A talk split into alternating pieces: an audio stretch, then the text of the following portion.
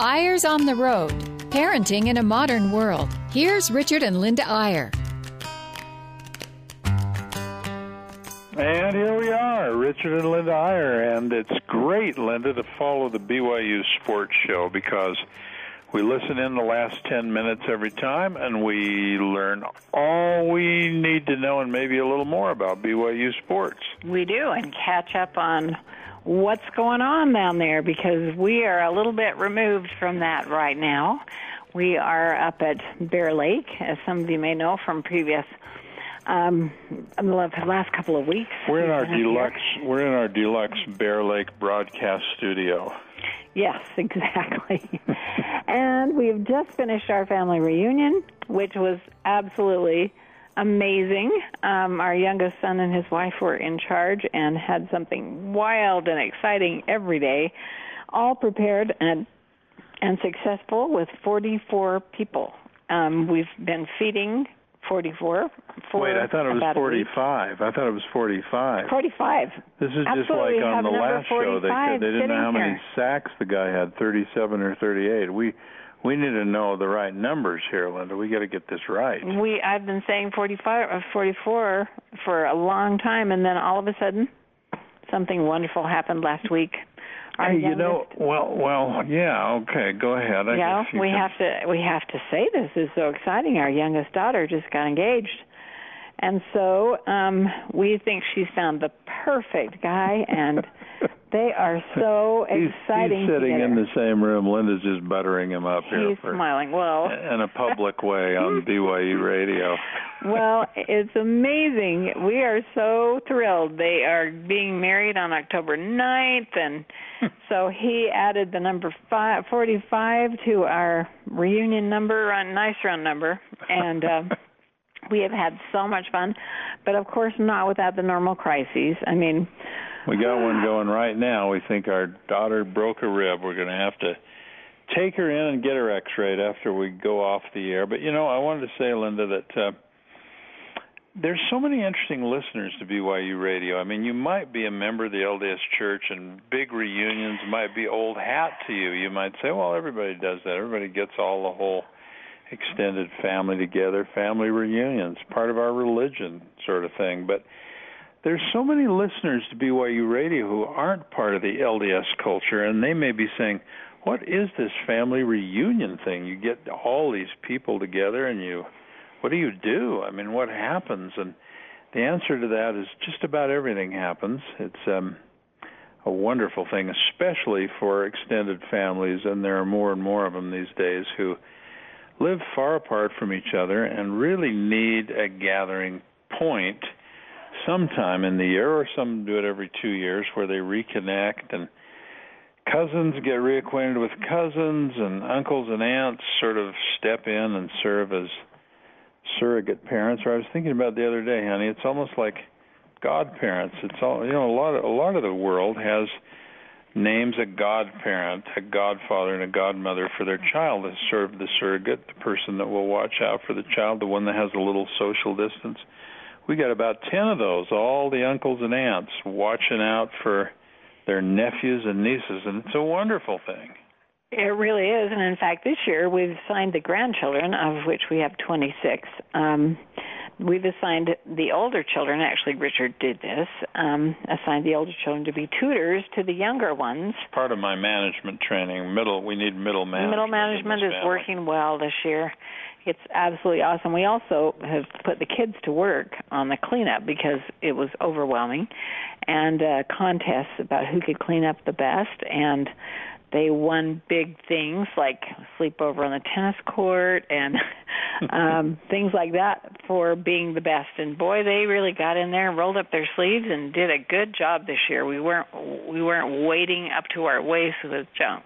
Now, we want to, despite the fact that our minds and our hearts, too, are pretty much on this recently concluded family reunion, we want to move on today and have, uh, because it's a rare week we haven't been on the road and we can really focus on a single topic, and we thought it would be great to spend a little time talking about the creativity of children, and, and we're in a good spot for that, Linda, because, as you just mentioned, we've been around these twenty-six grandkids, and One of the things that you never, ever get used to or never fully appreciate, I think, as an adult, is the vivid imagination that children have, and they'll take it as far as you want. I mean, all you have to do as an adult is sort of let your let your sense of reality leave you just a little and get kind of creative and tell wild stories, and they'll match you and exceed you on every level. And, you know,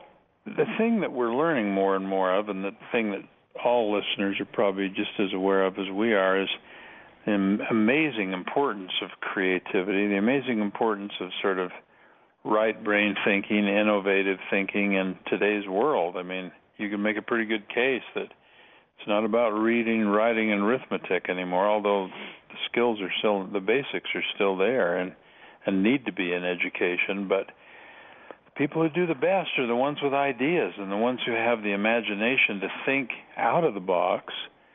And I wonder, Linda, if our schools really teach that. And in fact, I don't wonder at all. I know pretty well they don't. Uh, they don't. In fact, we were very worried about that when our children were in the public school system, because they have these testing schedules and these competitions to do well and then leave no child behind policy, which was good in some ways and really cut creativity in a lot of ways. So we actually thought it was very important to create creativity at the dinner table. Well, yeah, let, let me back up just a little. We we think that... Um And by the way, some of our kids and some of our in-law kids do a lot of homeschooling schooling with their kids. Some of our nieces and nephews do even more intense homeschooling, and we, well, we admire the pluck and determination and patience and everything else it takes to to do homeschooling. We we always felt, and again, this is such a individual decision for families, but we felt like we wanted them in, in schools, and in our case, we chose public schools because we wanted diversity and so on. But we we were very aware and became increasingly aware uh, the more we were exposed to public education, how how many things were lacking. And in fact, at one point, we created a little alternative curriculum made to be used as a supplement in the home, and like you say, Linda, around the dinner table. And we actually called it the other three R's. Instead of reading, writing, and arithmetic, the old traditional three R's, we, we wanted to add relationships, responsibility, and right brain learning, because we felt those three R's really aren't covered at all by most schools. In fact, and, and again, we're not being critical of education. When you have large classes like we do in Utah and like there are in many parts of the country, you have to sort of resort to what educators call convergent learning. In other words, let's get all the kids to give this answer to this question. And that, that works for certain things. I mean, there really is only one answer for most math equations and so on. And there really is only one correct way to spell a word and, and on and on. But when kids get thinking in that mode, that... Um, you know, what's the right answer? What is the right answer? Instead of thinking, what alternative answers might there be? What other ways might there be to get this done? What other perspectives might there be? Then, the, and there have been studies, I'm sure some of you listeners have seen them, that uh, the minute kids enter organized school at age five or six, the, every creativity test they're given begins to decline because, again, they're looking for the right answer. How do I stay in the box? How do I satisfy the requirements here? Instead of, how do I think outside the box? So, and that's okay. There's there's nothing wrong with left brain learning. It's just that if that's all kids get, if there's no balance, if there's no right brain learning, no the right hemisphere of the brain being the creative, intuitive, sort of thought uh, out of the box side, then you tend to have kids who miss part of their potential, and maybe a huge part of their potential. You know, it really is amazing um, what happens in a child's mind when when they think of a creative idea to do something a different way. Um, they're just, they're so geared to, pointed to doing things a certain way, And when they figure there's a way around, if there's a problem in front of them, there's a way around it. If you're creative, there's a way to make it work. Um, we, of course, are very fond of the word serendipity. For those of you who don't know us, you don't know why exactly, but serendipity is just a way of making things work out, and uh, things that you don't expect that happen to you that are disappointing or surprising, um, there are ways to work around it and be creative and figure out a better way to make it work.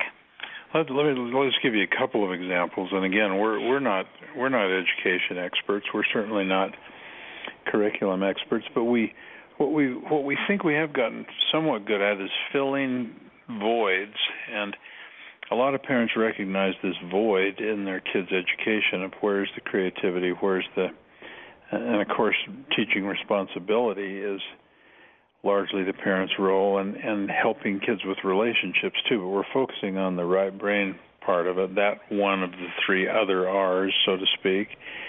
And um, give you an example, one one game that, and, and this is a, this is not just the Irish. This is a lot of parents who've worked together on this for a lot of years at Values Parenting. Um, uh, one game you play around the dinner table is, what is similar? And this is this is actually a real test to find out how, how far your kids are into the let's think within the box thing. And what you do is you say, what's similar about a telephone and a turtle? Uh, or what's similar about a doorknob and a cloud? Or just the two most dissimilar objects that come into your mind. You need to be a little creative as parents to play this game. But what what you'll notice is that the uh, the older kids will look at you like a telephone and a turtle, and, and that you know they're trying to find the, the where's the multiple choice? What do I get to choose from? You know, no, just tell us, just tell us. And then if some kid says, well, they both have curved surfaces, the older kids will tend to say, oh, is that the right answer? Instead of saying, what else is similar, you know? And we that's actually a good one to, to give an example of, Linda. Remember the answers we got on that one. Oh, I mean, really, the four-year-old's like, they both start with T. I'm going, oh, you're right, they, that is true. And then one of our young kids who doesn't say very much, he's always very, very quiet, he piped up after several answers and said, they would both cease to function if a truck ran over them. And, uh, you know, it's really fun to see what comes up in these creative minds. So you get the idea where we're going. We need to take a brief break, but when we come back for the second half of the show, let's explore this topic a little further. How, how important is it to you as a parent to foster creativity? And that can mean many things within your child. And, and what can you do about it? Are you... Are you a bystander to their education, or can you step in and create real learning opportunities for this elusive quality of creativity? We'll be right back after this break.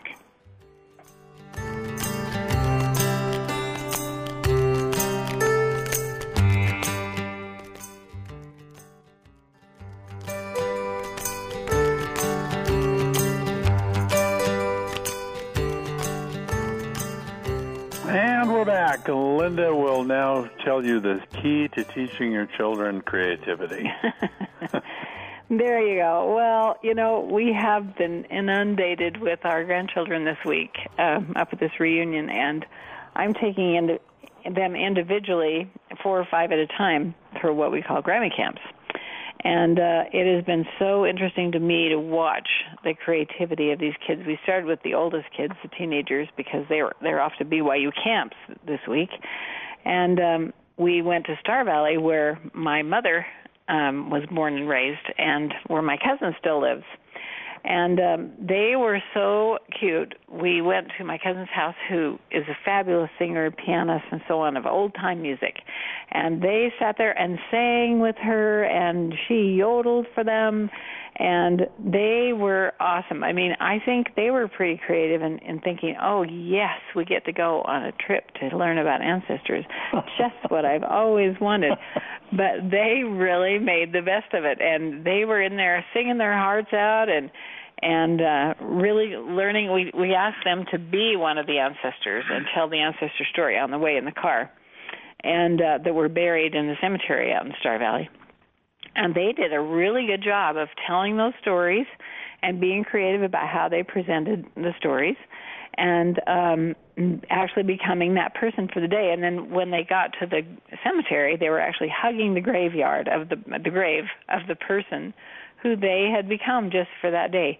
And they were so fun in just creating the story and then remembering the story. It was really, really fun to be there with that, them. That's a great example, honey, because when, whenever a kid um, plays a role, does role playing, or sort of puts himself or herself into the life story of another person, that that's the definition of creativity in a way. That's that's using your mind to to change your perspective, which is what creativity is all about. And I think um, what you're doing with them with music, too, uh, you know, again, um, you have some schools that do a pretty good job on music education and so on, but again, because of the large classes and so on, it's often convergent learning, who who wrote this concerto or whatever, as opposed to how does the music make you feel, how do you What, what, what, how does it change the way you think and so on? And you ought to, you ought to. Linda's great at this because she's a music major and a musician, and, and finds ways to use music to help kids to think in a different way. Well, we had so much fun with the five to seven year olds that today I just barely finished about an hour before the show, and uh, I sent music early to each of the groups and told them to listen to it, and then we, we'd be doing it at Grammy Camp. So these little kids did Peter and the Wolf today, and they were so adorable because they had listened to it, and it's like, okay, now the grandfather's coming. Who wants to be the grandfather? There were only four little girls, so they each had to take two parts in Peter and the Wolf, and I don't know how many of you are familiar with that story, but by the time we got to the end, I was cracking up because they were so creative in what they were doing.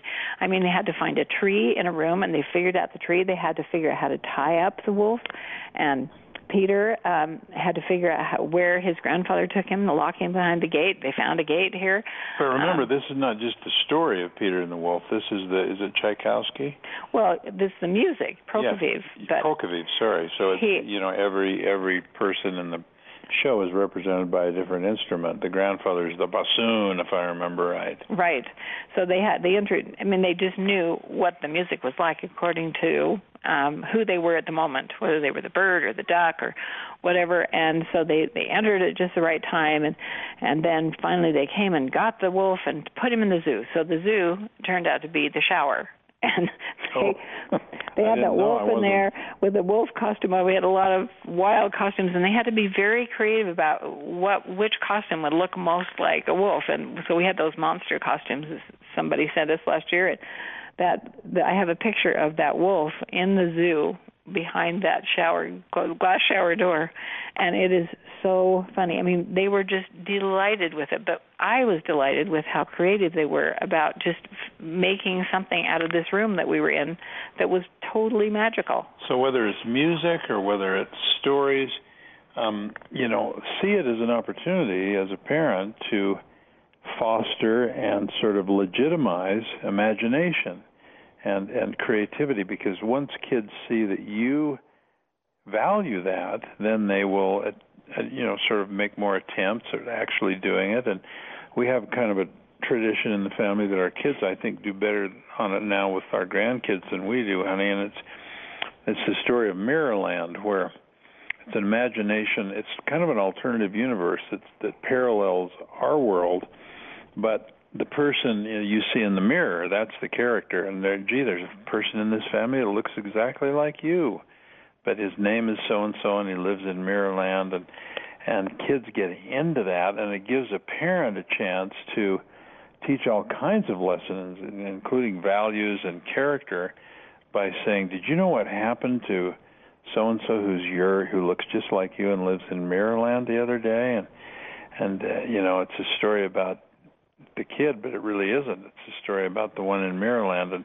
and it's that's just another example of how into it kids can get. I mean, they named themselves in our Mirrorland story, and we had some strange names for their, their counterpart in Mirrorland. Yeah, you should, you should mention a couple of them. Well, we had one named Boomer Bumpkin, we had one named Princess, we had one named Pixie. honestly. Their last name was Doolittle. I don't know why. I think they they, they were attracted to the, the name Doolittle. I think so. Um, I think one of the things that our kids appreciate most about um, creativity at our house was that around the dinner table, going back there, um, we did have uh, one night a week, it seems like. One night we'd do one thing, one night another. But anyway, we would call it speeches. And this is the night they were to give speeches. And so we sit around the table, and and in one minute they had to come up with a speech. And we told them, you know, be creative, start with something that's like fireworks that gets people's attention, and then talk about it for a minute, and then wrap it up in, and with something that's like fireworks too. And honestly, they took that to heart, and they did things that we couldn't do. It was absolutely amazing. We'd say, okay, start, and then like, your topic tonight is doorknobs. And so they came up with the most amazing things. I mean, salt, just whatever we had sitting around. Give a one-minute speech on salt. And it really was quite amazing how creative they could be. And to this day, our children are all pretty darn good public speakers. Well, again, putting that in context a little bit, um, you know, we were busy, you're busy, all families are busy, and you say, well, where in the world am I going to find time to teach creativity? Where in the world am I going to find time to have these little supplemental classes to try to teach the things they don't learn in school? And the, the easiest answer is if you can manage to get together for dinner. I mean, there are people in parts of this world, we've talked about this before on the show, that have dinner together every night as families. And many people in this country are used to it. It's hard to find that anymore because our schedules are so busy and our kids' schedules are so busy. But if you put your mind to it, you can get together for dinner three nights a week and find a time when everyone can be there, and then use that dinner table as a classroom. Keep the kids for a few minutes after they're done and play some of these games. And that's what, that's how this speeches game worked. And kids would stand up and have one minute to speak on something. And, and of course, they don't do very well at the beginning, but it's amazing how fast they develop a creative skill to do that. And, you know, I want to say this too, Linda. Uh, for, for a lot of parents, the key to fostering creativity in their children is simply to quit squelching it. One of the problems that is very common among, and we've all done this, so we're, we're all a little guilty of this, and that is, you know, somebody says something and you say, oh, that's silly, come on, that's silly. Or let's, we, we sort of imply without in, intending to that if you're if you're making something up in an imaginative way or something, you're you're just silly, you're just not being, get serious, you know, let's get this homework done or whatever. And instead, we need, and, and of course there are times when you need to get kids to be on task and so on. But there are also times when you see a spark of creativity in a child, and it might be just through a question. Like I was with a couple of the grandkids today, and and I don't think you heard this, Linda, but Charlie was saying, you know, why why does the hot air go up and the cold air go down? They're both air. Why why why why is one different than the other? And one of the kids said, well, it must be thicker than the than the uh, the cold air must be thicker, and it went on and on, and and they ended up going to Wikipedia to try to figure out what it was. So, and by the way, that's the other thing we used to do at the dinner table. Probably the three most popular games on Values Parenting, the the website, values parenting dot com, on this other three R's education. It's probably the two we've mentioned, the similar game, the speeches game, and the third one is the questions game. And this is sort of turning school around backwards. What they what they get at school is the teacher asks you the questions and you're supposed to know the answer. But in the question game at home around the dinner table, we give you a topic, and then you ask the, the hardest, best question you can think of about that topic. And again, this is a, an acquired skill. Kids who do that a few times, they really come up with amazing questions, and, and most of the time you will not know the answer. And and what will happen, they'll go right to the to Google when they're done, and they'll try to find out because they thought of the question. Now they've got to find out what the answer is. And maybe that's the most direct illustration of what we're talking about today. Do you want your kids to know the answers? Yeah, of course you do, because you want them to do well. You want them to do well on the tests. You want them to do well on the S A T or the A C T test and so on. But isn't it equally important that they be able to ask good questions? And where are they going to learn that if you don't teach them? It's so true. And, I mean, you know, sometimes you think, well, I'm not so creative. I I can't think of things like that.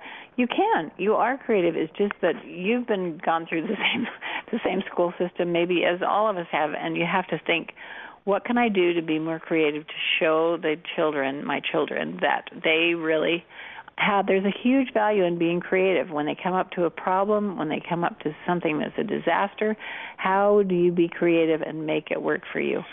Absolutely, and I think I want to end, I'll let you have the last word, honey, but I want to end with a challenge to parents to set the example of creativity for your children. One way to do that, and it's a very practical bit of parenting advice, I think, is use your imagination in putting kids into situations before they actually happen. We've talked about this before on the show, Decisions in Advance, but, but say, listen, I'm going to tell you a story about you. And you're ten now, but this is a story about you when you're fifteen, and you're with some friends who want to shoplift, and and you give them a scenario and ask them, what would you do in that scenario? And be creative. Use your imagination to create a situation that they can then respond to. So bottom line for me is I think parents need to work on their own creativity and on the creativity of their kids. And amen to that. We wish you the very best as we progress through this summer, and we'll be talking to you again soon. See you next week on Eyre's on the Road.